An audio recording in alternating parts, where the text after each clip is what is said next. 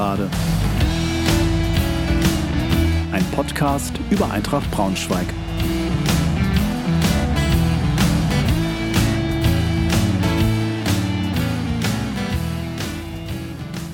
Hallo und herzlich willkommen zur 93. Folge der Gegengerade.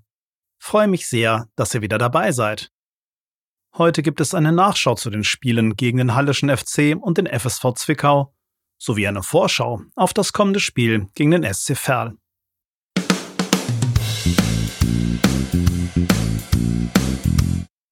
Ich schildere zunächst die wichtigsten Spielereignisse gegen Halle, bevor ich ein Fazit ziehe und mich an eine kurze Analyse des Spiels mache. Das Ganze wiederhole ich dann für das Spiel in Zwickau. Ich komme darauf zu sprechen, was mich nachdenklich stimmt, aber auch, was mich hoffnungsfroh stimmt.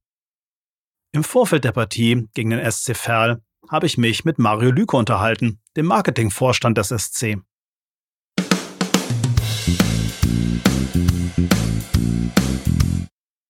Dann mal gleich hinein in das Spiel gegen Halle. Fünfte Minute. Ihorst entwischt seinem Gegenspieler und schießt aus eher spitzem Winkel Richtung kurzes Eck. Schreiber kann den Ball abwehren. Zehnte Minute. Einen Strammschuss aufs Tor durch Schlüter kann Halles Keeper mit einer schönen Fluganlage parieren. 14. Minute. Nach einer Ecke von Schlüter bekommt Landgraf den Ball im Strafraum an den Oberarm. Schiri Bokop lässt weiterlaufen. Nachspielzeit erste Hälfte. Ihorst nimmt mit dem Rücken zum Tor einen Pass auf, dreht sich und zieht sofort ab. Erneut kann Schreiber den Ball parieren. Viel mehr passiert nicht mehr. Mit dem 0 zu 0 geht es in die Pause.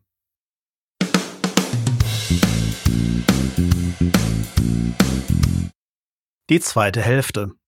52. Minute. Eberwein dribbelt in den Strafraum und steht acht Meter mittig vor dem Tor plötzlich blank, weil Schulz wegrutscht. Ja, sie hat aber schon den Winkel verkürzt und kann den Abschluss parieren. 65. Minute. Eintracht kommt im Mittelfeld an den Ball. Kobi spielt ihn mit einem schönen Außenrisspass in den Lauf von Ehorst, der Schreiber mit einem Flachschuss ins rechte Eck überwinden kann. Die Führung für Eintracht 75. Minute. In einem Gedränge im Eintracht-Strafraum spitzelt Nicolao den Ball Richtung Torauslinie weg. Dieser prallt von Marx zum ansonsten im Absatz stehenden Wosch, von dem er wiederum zu Hut gelangt, der ihn über die Linie buxiert. Schiri Bokop gibt den Treffer nicht. Warum, bleibt sein Geheimnis. 85. Minute. Kobi wird bei einem Konter auf die Reise geschickt, umkurvt Edelmann und wird von diesem zu Fall gebracht. Schiri Bokop lässt weiterlaufen. 90. Minute. Nach einem Doppelpass dringt Müller in den Strafraum ein und wird von Sternbergs Grätsche zu Fall gebracht. Erneut bleibt die Pfeife von Schiri Bokop stumm. Mehr passiert nicht mehr. Eintracht fährt den ersten Sieg des Jahres ein.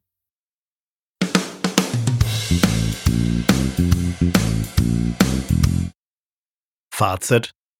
Ein unterm Strich zwar dreckiger, aber nicht unverdienter Sieg der Eintracht.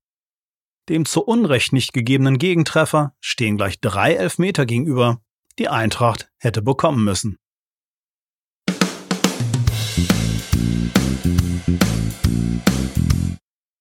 Meine Analyse sieht wie folgt aus. Eintracht kam nur schwer in Tritt, hatte das Spiel zwar in der ersten Hälfte gut unter Kontrolle und auch Druckphasen, entwickelte aber so gut wie keine Torgefahr. Vor allem Henning hatte einen rabenschwarzen Tag erwischt und fiel eigentlich nur durch Fehlpässe auf. In der zweiten Hälfte war deutlich mehr Zug zum Tor vorhanden, und aus meiner Sicht war die Führung dann auch nur eine Frage der Zeit. Und es war wieder so ein typischer Kobilanski-Auftritt. Kaum im Spiel steuerte er das bei, was ihn zum Unterschiedsspieler machen kann und immer mal wieder macht. Ein im entscheidenden Augenblick exakt getimter Pass mit dem Außenriss schickt Ihorst auf die Reise der dann eigentlich viel zu früh abschließt, aber dennoch Schreiber mit ein bisschen Glück überwinden kann. Wer mir ansonsten sehr gut gefallen hat, war Lasse Schlüter. Waren früher seine Flanken zwar gefürchtet, aber leider nur vom eigenen Anhang, so ist er jetzt zu Recht mittlerweile in Abwesenheit von Kobi Standardschütze Nummer 1. Auch sonst ist er jemand, der vor allem nach vorne ordentlich Druck machen kann. Sein Gegenüber auf der rechten Seite, Jan-Hendrik Marx, hatte zumindest ein ordentliches Debüt.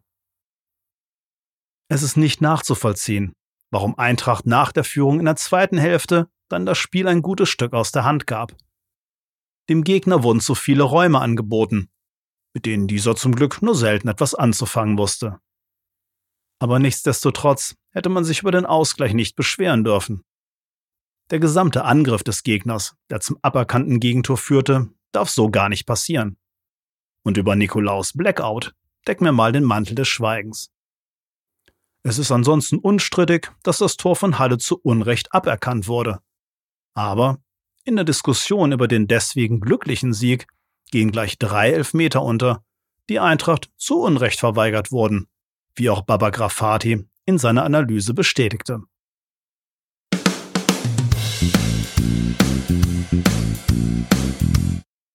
Dann mal gleich weiter zum Spiel gegen Zwickau. Erste Minute, Schlüter zieht von links in den 16er und scheitert an Brinkis mit einem Schuss ins rechte untere Eck. Siebte Minute. Nach einer Balleroberung wird Nicolao im Zentrum bedient. Sein Abschluss gerät zu zentral, kein Problem für Brinkis. Neunte Minute. Zwickau mit einem hohen Ball in den Strafraum, wo Gomez blank steht. Ja, sie zögert beim Herauslaufen und wird dann zu allem Überfluss noch getunnelt. Die Führung für Zwickau. 16. Minute. Ja, sie kann einen Schuss von Baumann aus dem kurzen Eck fischen. 23. Minute. Eine Ecke von Schlüter köpft Strumpf knapp über das Tor. 36. Minute. Eine präzise Flanke von Schlüter lässt Konsbruch im Strafraum leider mit dem Kinn verspringen, wodurch der Ball schlussendlich von Zwickau geklärt werden kann. 45. Minute. Schulz sieht gelb. Es ist seine fünfte, weshalb er im nächsten Spiel pausieren muss. Mit dem 0 zu 1 Rückstand geht es dann in die Pause.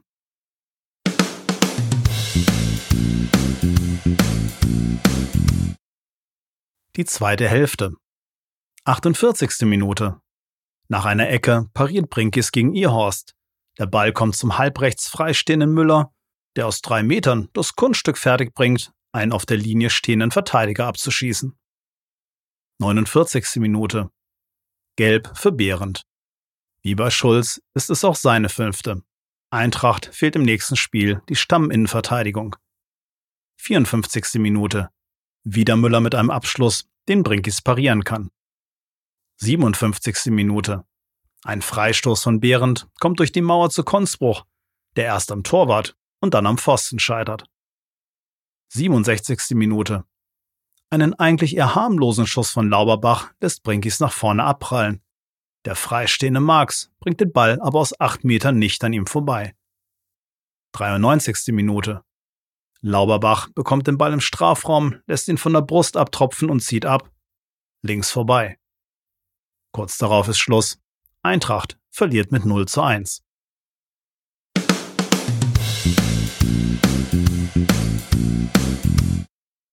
Fazit. Eine der überflüssigsten Niederlagen, die ich bislang bei der Eintracht gesehen habe. Drei Riesenchancen und weitere Gelegenheiten genügen nicht, um mir wenigstens einen Punkt mitzunehmen. Eine einzige Großchance reicht Zwickau dagegen zum Sieg.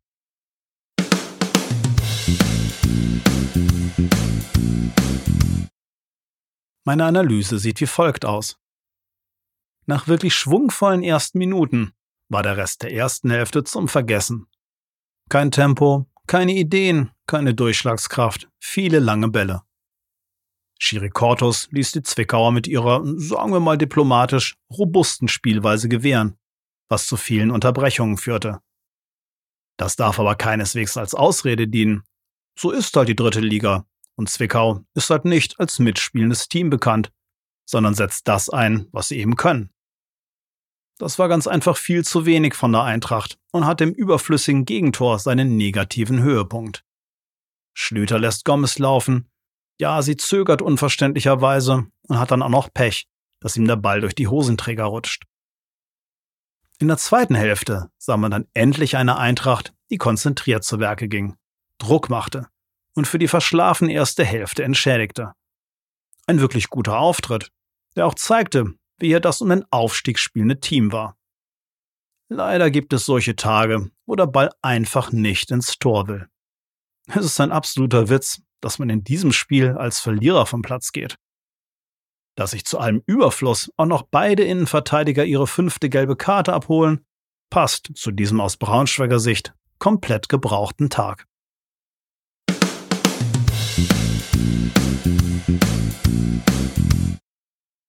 Was mich nachdenklich stimmt. Eintracht kommt nach der Winterpause eher schwer in Tritt. War der Auftritt gegen Halle schon nicht besonders gut, so war die erste Hälfte gegen Zwickau sogar richtig schlecht. Natürlich darf man nicht vergessen, dass die Startelf Corona-bedingt einige Änderungen mit sich brachte. Ein Stück weit bleibt die Saison vermutlich auch in nächster Zeit ein Lotteriespiel, was die Einsatzfähigkeit von Spielern angeht. Dennoch steht bei Eintracht eigentlich genug Qualität auf dem Platz. Die Sperren gegen Schulz und Behrendt kommen jetzt aber zur Unzeit, da das Team in der zweiten Hälfte gegen Zwickau in der Lage war, den Schalter umzulegen. Nun muss Schiele erneut umbauen. Was mich hoffnungsfroh stimmt. Eben diese zweite Halbzeit gegen Zwickau hat gezeigt, dass Eintracht doch wieder aus dem Winterschlaf erwachen und langsam zur alten Form finden könnte. Es gibt halt solche Spiele, wo der Ball einfach nicht ins Tor will, aber von der Leistung her ist dem Team kein Vorwurf zu machen. Der Kader hat wie gesagt genug Qualität, um trotz widriger Umstände weiter oben ein Wörtchen mitreden zu können.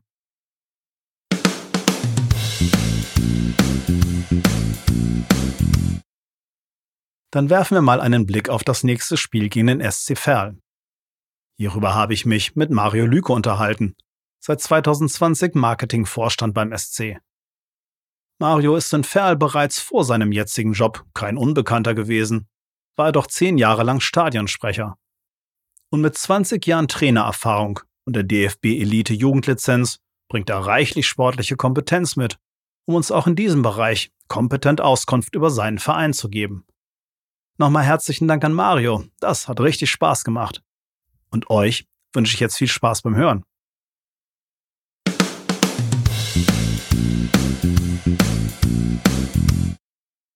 Heute bei mir zu Gast im Vorfeld der Montagspartie Eintracht gegen SC Verl ist Mario Lüke, der Marketingvorstand des SC. Grüß dich, Mario. Schön, dass du dabei bist.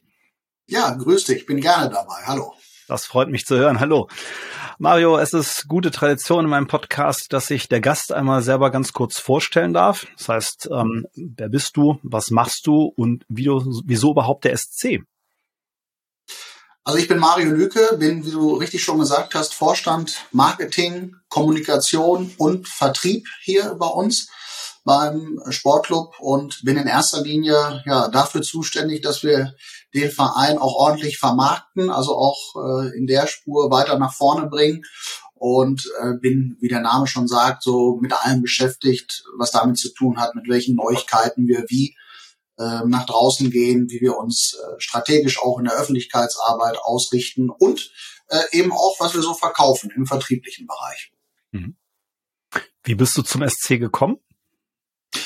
Ähm, das ist eine interessante Geschichte. Ich wohne nur ein paar Kilometer weiter und war, bevor ich Marketingvorstand war, hier beim SC Verl fast 15 Jahre Radiomoderator. Mhm. Äh, und ähm, in dem Zusammenhang auch zehn Jahre lang Stadionsprecher hier beim SC Verl ja. und ähm, war dann mal eine Zeit lang weg, so vier, fünf Jahre und mit dem Aufstieg in die dritte Liga haben die Verantwortlichen sich an mich erinnert und haben gesagt, Mensch, nochmal, wir müssen uns ein bisschen professioneller und vor allem auch breiter aufstellen. Hm. Sieht's denn aus mit dir? Und da musste ich eigentlich nicht so lange überlegen. Bin auch jetzt nicht unbedingt ein Typ, der 50 Jahre äh, immer nur das Gleiche macht, sondern ab und zu auch mal ein bisschen nach Veränderungen sucht und mhm. dementsprechend kam das natürlich dann gerade recht. Ja. Ähm, wie gehst du das? Das interessiert mich jetzt persönlich mal. Das hat mit so einem Sportlichen ähm, wenig zu tun. Wie gehst du an sowas ran? Vermarktung vom SC Verl? Also ich persönlich, ähm, das ist jetzt nicht, weil wir miteinander sprechen, sondern das ist, das ist meine, meine ehrliche Meinung für den SC Verl sehr interessant, sehr spannend. Ähm, der mit sehr viel Konstanz eigentlich darauf hingearbeitet hat, dass äh, er in den, in den Profibereich kommt und sich da jetzt ja auch ganz, ganz sehr gut schlägt. Ähm, wie vermarktet man so einen Verein? Es ist natürlich nicht so ganz einfach, weil der Verein im Vergleich zum Beispiel wie Vereine wie Eintracht Braunschweig oder auch 1860 München, Kaiserslautern, Vereine, die ja in dieser dritten Liga zwangsläufig mit uns auch auf Augenhöhe spielen, natürlich insgesamt natürlich bekannter sind. Aber wir haben auch die Erfahrung gemacht, spätestens mit dem Aufstieg in die dritte Liga, eigentlich auch schon ein bisschen vorher, weil wir in der Saison zuvor auch ähm, sehr erfolgreich im DFB-Pokal unterwegs waren. Mhm. Ähm, haben Holstein Kiel aus dem Wettbewerb geschmissen, vorher in der ersten Runde Augsburg als Bundesligist, dann in der dritten Runde gegen Union Berlin verloren, dass wir allein dadurch uns einen Namen haben machen können und einfach auch die bundesweite Strahlkraft des Sportclub Ferl zugenommen hat. Mhm. Insgesamt ist die Vermarktungsstruktur trotzdem ja bei uns eher lokal bedingt. Wir haben ja mit Arminia Bielefeld und dem SC Paderborn noch zwei Nachbarn, mit denen wir auch gut ähm, auskommen, die natürlich auch ihre Tradition haben, aber die hier so im unmittelbaren Umfeld sind. Mhm. Ähm, deswegen sind wir, auch was die Vermarktung angeht, die Unternehmen drumherum schon sehr ähm, lokal verankert. Also hier in Ferl und ebenso im Umkreis, das ist Gütersloh, äh, Reda Wiedenbrück, als auch in Bielefeld, auch in Paderborn als etwas größere Städte ähm, zu nennen. Und da geht es eben darum, durch gezielte Maßnahmen ja, den Verein noch ein bisschen bekannter zu machen und eben auch diese, diese Präsenz, diese bundesweite Präsenz ähm, eben auch dafür zu nutzen, ähm, um tja, nicht nur Mitglieder zu werben, sondern auch noch mehr Fans zu bekommen und natürlich auch mehr Partner, die dieses Unterfangen äh, dritte Liga Sportclub Ferl auch unterstützen. Mhm. Könnte ich mir jetzt vorstellen, dass das so ein bisschen in Richtung, also gerade die beiden großen Nachbarn hast du angesprochen, ähm, ein gallisches Dorf geht. Also mhm. kommt in Bielefeld ähm, ist ja dann eher groß und unpersönlich. Paderborn ja dann so ähnlich, auch durch den sportlichen Erfolg ähm, kommt man lieber zum SC Ferl. Da geht's noch eine Runde persönlicher zu ja, familiärer und persönlicher. Ob das jetzt viel persönlicher ist als in Paderborn oder in, in Bielefeld, das kann ich nicht sagen. Auch mhm. die Vereine mag ich persönlich sehr, sehr gerne. Bei uns aber, um beim Sport und Pferd zu bleiben, ist es eben so ein bisschen das ähm, familiäre Umfeld. Also wir sind nicht in einer Großstadt wie in München zum Beispiel oder in Berlin, wo es, wenn es vielleicht mal nicht so läuft, gleich drei, vier Zeitungen gibt, die uns sofort äh, in Grund und Boden schreiben, sondern ähm, hier kann man, egal in welcher Position, auch ähm, in Ruhe arbeiten, definitiv. Mhm. Aber gallisches Dorf, ja, wir haben 25.000 Einwohner mhm. und äh, sind natürlich dementsprechend auch stolz, dass wir als vermeintlich kleiner Verein mit einem der kleinsten Etats in dieser dritten Liga auch mit solchen Vereinen zum Beispiel wie Eintracht Braunschweig ähm, uns messen können und messen dürfen mhm. und ähm, sind natürlich umso stolzer darauf, dass wir das erreicht haben und eben jetzt im Profifußball auch mitmischen dürfen seit anderthalb Jahren. Mhm. Ähm, wie herausfordernd war der Wechsel nach Lotte für eure Heimspiele? Also ich war da in Lotte, ich finde das Stadion nicht ganz sympathisch, passt zu euch ganz gut, aber ist ja trotzdem nicht euer Heimstadion. Nein, äh, das ist natürlich nicht ganz unkompliziert. Wir haben hier bei uns in Ferl ein wunderschönes Stadion, das 5135 ähm, Zuschauer fasst durften in der letzten Saison eben, weil wir einen Großteil Geisterspiele hatten, eben auch den Großteil der Spiele hier bestreiten. In dieser Saison ist das leider nicht mehr so und ähm, ja, man kann nicht ganz verkennen, dass es natürlich so ist, dass es, es ist natürlich nicht so schön, zu jedem Heimspiel in Anführungsstrichen erst in den Bus steigen zu müssen äh, für die Mannschaft und erstmal 70, 75 Kilometer unterwegs zu sein gestern gegen Meppen, ähm, ja, räumlich gesehen, ist fast eher ein Heimspiel äh, für Meppen, weil es ungefähr genauso weit entfernt ist eben wie Ferl mhm. äh, von Lotte. Äh, noch interessanter war es dann, als wir gegen VW Osnabrück gespielt haben. Also es ist schon alles andere als optimal, gar keine Frage. Dann sind wir wieder bei dem Thema Vermarktung. Wie schafft man es, dass auch die Partner, die Unterstützer, auch die Fans dann immer diesen Weg antreten? Mhm.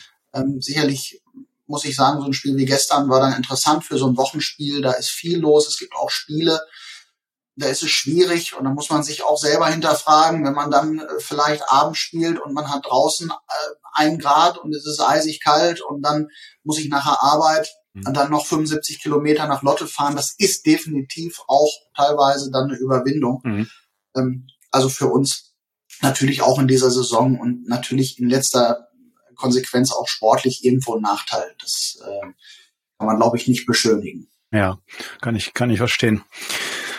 Mario, wir schauen mal ein bisschen auf die aktuelle sportliche Situation vom SC. Ihr seid im Moment 16. mit 22 Punkten. Ähm, wie immer nach oben und unten die dritte Liga knalleng. Das geht immer um munteres Durchmischen los. Das heißt, hat noch nicht so die rasengroße Aussagekraft.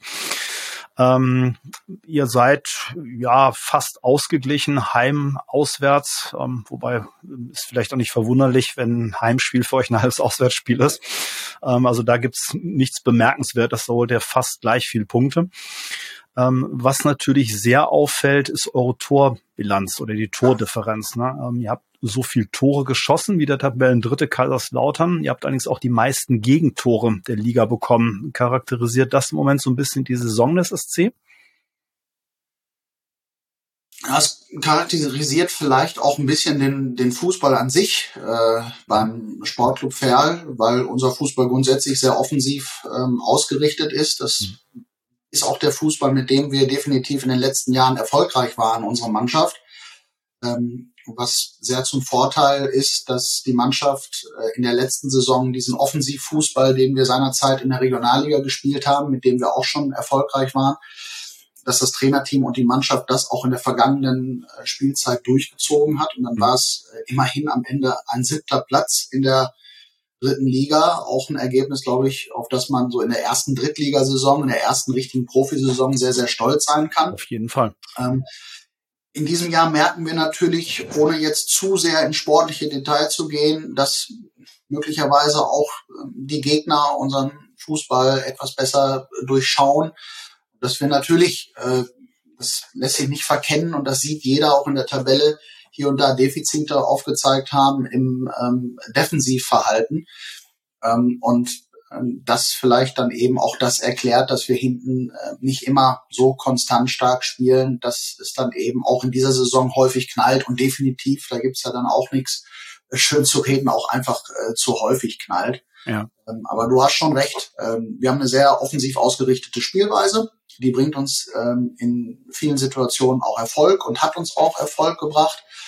Aber es ist natürlich, ohne jetzt hier, wie gesagt, sportlich zu sehr ins Detail gehen zu wollen, natürlich auch immer dann die Situation, je höher man anpackt, äh, desto höher ist zwangsläufig auch manchmal im Defensivverhalten das Risiko. Mhm. Ähm, und äh, das charakterisiert vielleicht auch so die aktuelle Situation, dass wir einfach ähm, auch viele Gegentore kriegen. Sicherlich, weil wir es äh, etwas risikoreicher spielen und weil wir vielleicht dann auch teilweise im Defensivverhalten äh, eben nicht so agieren, wie es dann manchmal in der dritten Liga vielleicht auch notwendig äh, ist. Aber okay. man darf natürlich auch nicht vergessen, dass wir, um das noch zu ergänzen, dass wir im vergangenen Sommer auch wieder einen, einen ganz großen Umbruch hier bei uns hinnehmen mussten. Viele Spieler sind gegangen. Wir haben viele neue, auch junge Spieler ähm, einbauen müssen hier und auch einbauen können. Und da ist es völlig normal, ähm, dass man nicht unbedingt dann auch gleich das Ergebnis erzielt auf Anhieb wie vielleicht in der Vorsaison, ja. äh, wo auch eine große Euphorie dabei war. Und äh, wir sind fest davon überzeugt, äh, dass die Mannschaft eben auch die Qualität hat, ähm, um das, weil du jetzt eben auch von den Gegentoren gesprochen hast, um das einfach noch ein bisschen zu korrigieren. Mhm. Wobei man kann schon aus meiner Sicht, also wenn man sich jetzt mal so rein nach den Ergebnissen geht, das kannst du vielleicht für uns dann gleich ein bisschen einordnen, ähm, schon so zwei unterschiedliche Hälften bisher in der Saison hat, also bis zum zwölften Spieltag. Da würde ich mal so einen, so einen Schnitt sehen, wie gesagt, rein was die Ergebnisse angeht, sah das eigentlich sehr, sehr gut aus. Da wart ihr noch Zwölfter. Ähm, wir picken mal so ein ganz, ganz paar Spiele aus diesem ersten Teil mal raus. Ähm, das erste ist, also ihr habt gut an, angefangen mit dem Unentschieden ähm, gegen Türkgücü, dann gleich bei den Würzburger Kickers gewonnen. Ähm, zu Hause gegen Viktoria Köln, dann ersten Heimsieg, gleich in Wattenscheid nachgelegt. Ähm, nach dem Spiel in Meppen, was ihr verloren habt, Meppen ja auch nicht gerade Laufkundschaft, kam dann das Spiel zu Hause gegen meine Eintracht. Ähm, das sieht vom Ergebnis, so erinnere ich mich an das Spiel, äh, mit 0 zu 3 sehr deutlich aus. Ich weiß nicht, wie du es gesehen hast. So deutlich war das Spiel aber eigentlich gar nicht, ne? Nein, äh, glaube ich auch nicht. Ich glaube, das 0-3 ist seinerzeit ein bisschen hoch ausgefallen.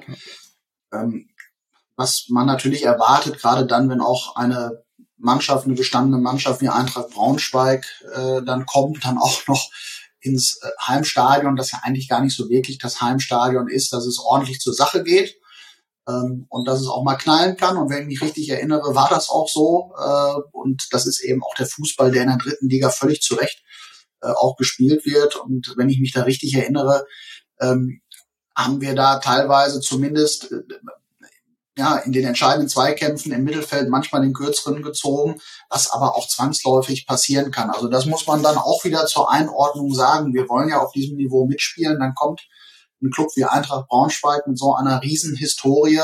Und dann muss man sich am Ende sicherlich eingestehen, dass man so ein Spiel ähm, auch mal verlieren darf. Ähm, ich könnte mich jetzt wirklich auch nicht mehr ins kleinste Detail äh, erinnern an, an Also ich erinnere mich noch, noch sehr gut, dass es, dass es eigentlich den, den Klassiker gab. Ähm, Klassiker in dem Sinne, dass ein ehemaliger Eintracht-Spieler natürlich ein Tor gegen uns macht, aber Butaro hat es dann doch vorgezogen, an Pfosten zu köpfen. Das wäre fast der Ausgleich gewesen. Das ist mir noch sehr lebhaft in Erinnerung. Ich dachte, ja, das war wieder klar. Ja, aber so kann das dann laufen in so einem Spiel. Wenn dann in dem Moment der Ausgleich fällt, dann kann es auch wieder in die ganz andere Richtung ja, gehen. Genau. Ähm, am Ende sicherlich für uns grundsätzlich dann auch zu dem Zeitpunkt ähm, auch keine Schande gegen einen Verein wie Eintracht Braunschweig dann auch mal äh, den kürzeren zu ziehen. Mhm. Das passiert dann halt auch zwangsläufig mal. Danach wurde es relativ wild. Zwei Unentschieden mit insgesamt sieben zu sieben Toren. Einmal ein 4 zu 4 beim HFC, dann zu Hause gegen Victoria Berlin 3 zu 3. Was war da los bei den Spielen? Ja, ein Auf und Ab. und vielleicht manchmal ähm, so in der Schlussphase nicht immer so hundertprozentig wach gewesen, wie man sich das wünscht. Ähm, ich kann mich erinnern hier an das Spiel gegen den HFC. Da haben wir hier in Ferl ein kleines Public Viewing gemacht mit ungefähr 30, 40, 50 äh, Sponsoren und das war natürlich äh, ja äh, Herzschlag pur. Äh, da war der Puls die ganze Zeit oben. Ähm, kurz vor Schluss haben wir da noch einen bekommen. Und ähnlich war es dann auch eine Woche drauf gegen Victoria Berlin. Also das war eigentlich so eine Woche, wo wir zwei Punkte geholt haben aus Spielen, wo wir auch gut und gerne sechs hätten holen können. Victoria Berlin erinnere ich mich noch, da haben wir das Ding gedreht und kriegen dann kurz vor Schluss, wir führen glaube ich 3-1 und äh, kriegen kurz vor Schluss dann äh, nicht nur das 3-2, sondern auch noch das 3-3. Da waren die Köpfe natürlich unten, keine Frage. Man würde jetzt, äh, wie der klassische Fußballfan das äh, sicherlich auch sehen würde, könnte sagen, vielleicht waren wir da nicht lange genug wach. Auch das kann natürlich passieren. Wenn wir natürlich jetzt auf die Tabelle gucken, sind das natürlich dann Ergebnisse, die im Nachhinein natürlich ein bisschen wehtun, weil vier Punkte mehr würden uns sicherlich jetzt im Moment äh, ganz gut tun. Mhm. Aber das zeigt ja im Umkehrschluss auch, ähm, dass man äh, gut und gerne vielleicht hier und da mit dem Quäntchen mehr Glück, sagt man immer gerne, aber ist ja manchmal auch so, äh, vielleicht auch zwei, drei Plätze weiter oben stehen könnte. Mhm. Ihr seid eigentlich ganz gut dran geblieben. Ähm, es blieb häufiger relativ torreich. Ich hatte es angesprochen, für mich so so ein kleiner Einschnitt kam nach dem zwölften Spieltag. Am zwölften Spieltag selber nochmal zu Hause ein 5 zu 3 gegen Havelse. Auch, auch da nochmal die Frage, was, was war da los? Acht Tore. Ja, was war da los? Also, dass die 5-3 gegen Havelse spiegelt ja auch äh, fast ein bisschen das wieder, ähm, was du eben schon sagtest, wenn wir auf unser Torverhältnis schauen. Also mhm. ähm, drei Gegentore zu Hause gegen Havelse äh, als Tabellenletzter war, wenn ich mich richtig an das Spiel erinnere, einfach auch ein bisschen viel. Mhm.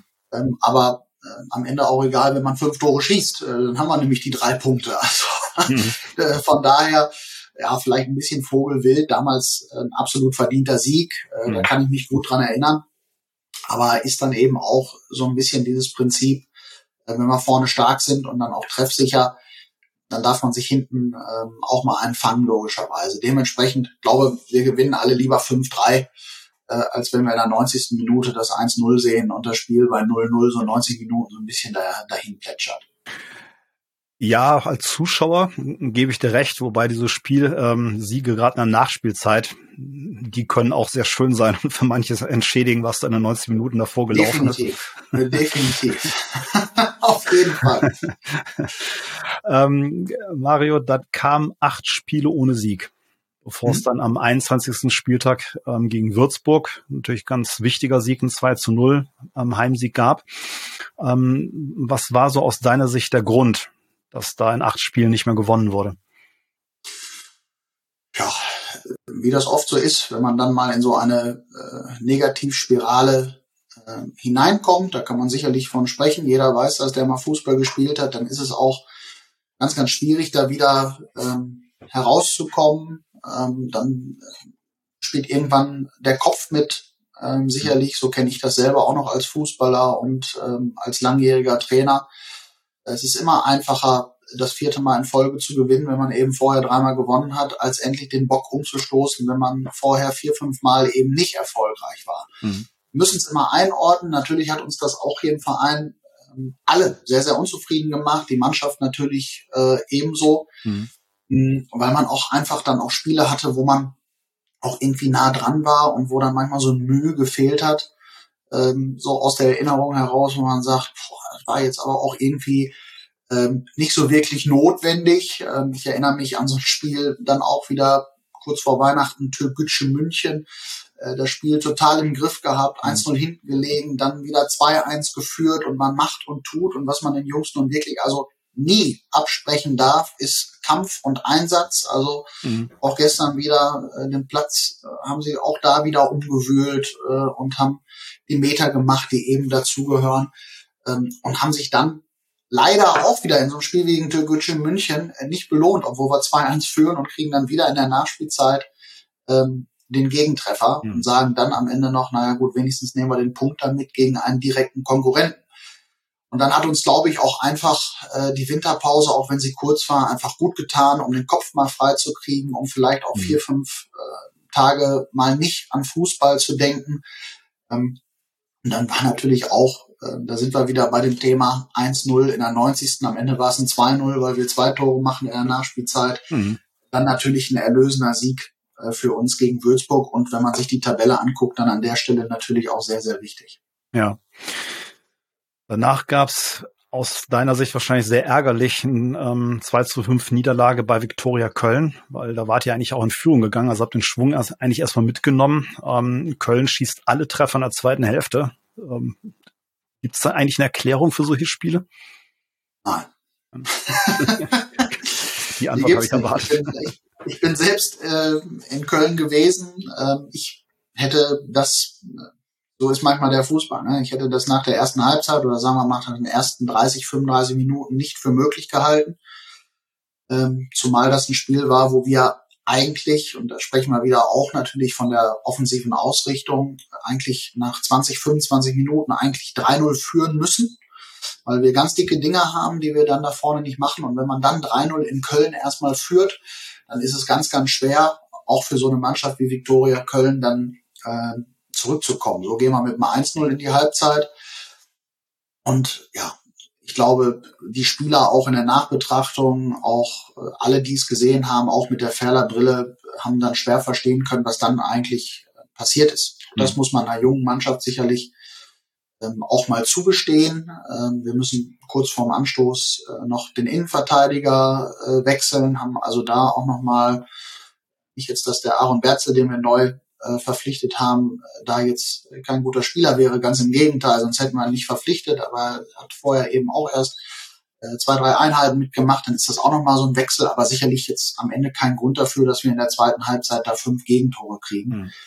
Mhm. Wenn ich es jetzt äh, positiv ausdrücke, dann sage ich, na ja, nicht aufgepasst, dann hast du zwei drin, irgendwann machst du auf und dann kriegst du halt das dritte und das vierte und dass dann unser Keeper am Ende noch einen Fehler macht und dann kriegst du das fünfte, ist dann auch am Ende nicht mehr ganz so entscheidend. Klar, am Ende ähm, ja, haben, glaube ich, die Jungs zumindest, was das Kämpferische angeht, ähm, was uns vielleicht dann auch in der zweiten Halbzeit ein Stück weit gefehlt hat in Köln, so diese Partie dann auch anzunehmen im, im Kampf um den Klassenerhalt, der es ja nun definitiv mal ist. Äh, das haben sie gestern definitiv wieder wettgemacht gegen Meppen, auch wenn natürlich da das Ergebnis nicht passend war für uns, aber das Signal war das Richtige. Mhm. Ich wollte gerade sagen, jetzt also das Spiel in Braunschweig gegen meine Eintracht. Beide Teams kommen mit einer 1 zu 0 Niederlagenhypothek in das Spiel. Was, was erwartest du von dem Spiel am Montag? Dass unsere Jungs den Kampf ähm, annehmen, weil ich glaube, auch gerade so kann jetzt nicht sagen, wie bei euch so der Platz aussieht. Ich weiß nicht, ob ihr da nochmal neu ausgelegt habt, einen schönen schicken Teppich habt oder ob es eventuell auch ein bisschen holprig werden könnte, wie gestern bei uns äh, in Lotte. Ähm, ich glaube, bei solchen Spielen kann man nicht immer erwarten, dass man unbedingt unter Garantie immer einen fußballerischen Totalleckerbissen äh, bekommt, sondern da geht es, glaube ich, auch darum, dass man einfach die Situation annimmt und ähm, dass die Jungs den Kopf dann wieder oben haben nach einer ja auch bitteren Niederlage gestern, weil sie unnötig war, mhm. weil auch wir da 60 Minuten lang oder zumindest in der ersten Halbzeit den Ton angegeben haben. Naja, und dann, dass wir uns eine Überlegenheit erspielen, die wir, weil, naja, wir es ja nun auch, weiß nicht, habt ihr es so nötig? Ich glaube, wir haben es ein bisschen nötiger als ihr, ne? Deswegen könnten wir uns eigentlich doch darauf einigen, ne? dass wir, dass wir die drei Punkte mitnehmen, ne? Oder nicht? Vergiss es. Nein, aber die Jungs müssen sich zerreißen, müssen ihr Spiel durchbringen und ähm, müssen dann äh, ja vielleicht mal wieder in Führung gehen und dann möglichst das Ding auch über die Zeit bringen. Sage ich natürlich jetzt als Verantwortlicher des, des Sportclub Fair, ist doch klar. Gut, ähm, einen neutralen Tipp würde ich von dir jetzt nicht unbedingt erwarten, aber nichtsdestotrotz, wie glaubst du, wird das Spiel ausgehen? Was ist dein Tipp, Mario? Das Spiel geht äh, nach dieser kleinen Durchstrecke von ähm, zwei Niederlagen, die wir jetzt hatten, am Ende äh, 2-1 für uns aus. Ich werde mir, meine Zuhörerinnen und Zuhörer können es schon nicht mehr hören, aber ich lasse den Spruch trotzdem wieder los. Ähm, ich werde mir mit meinen Gästen bei diesen Tipps komischerweise nie einig. Ich habe keine Ahnung, woran das liegen könnte. Aber sind die anderen Gäste zumindest auch alle ehrlich? Das ist doch auch schon. Auf jeden, auf jeden Fall, auf jeden Fall. Also gehört sich das ja auch.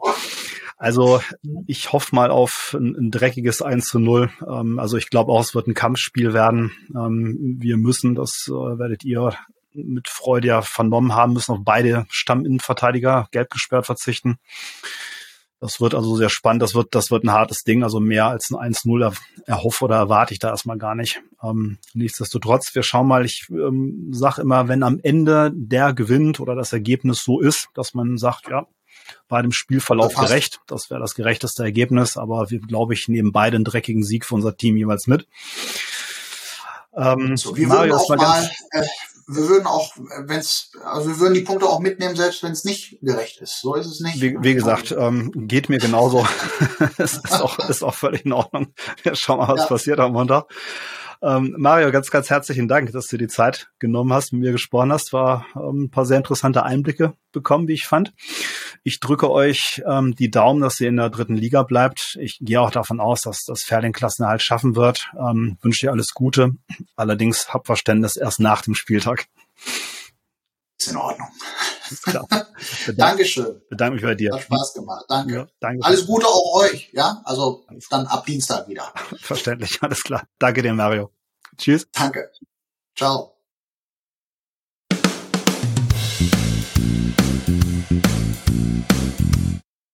Das war's auch schon wieder für heute. Ich hoffe, ihr hattet ein bisschen Spaß und seid auch beim nächsten Mal wieder dabei. Bis dahin. Tschüss, macht's gut.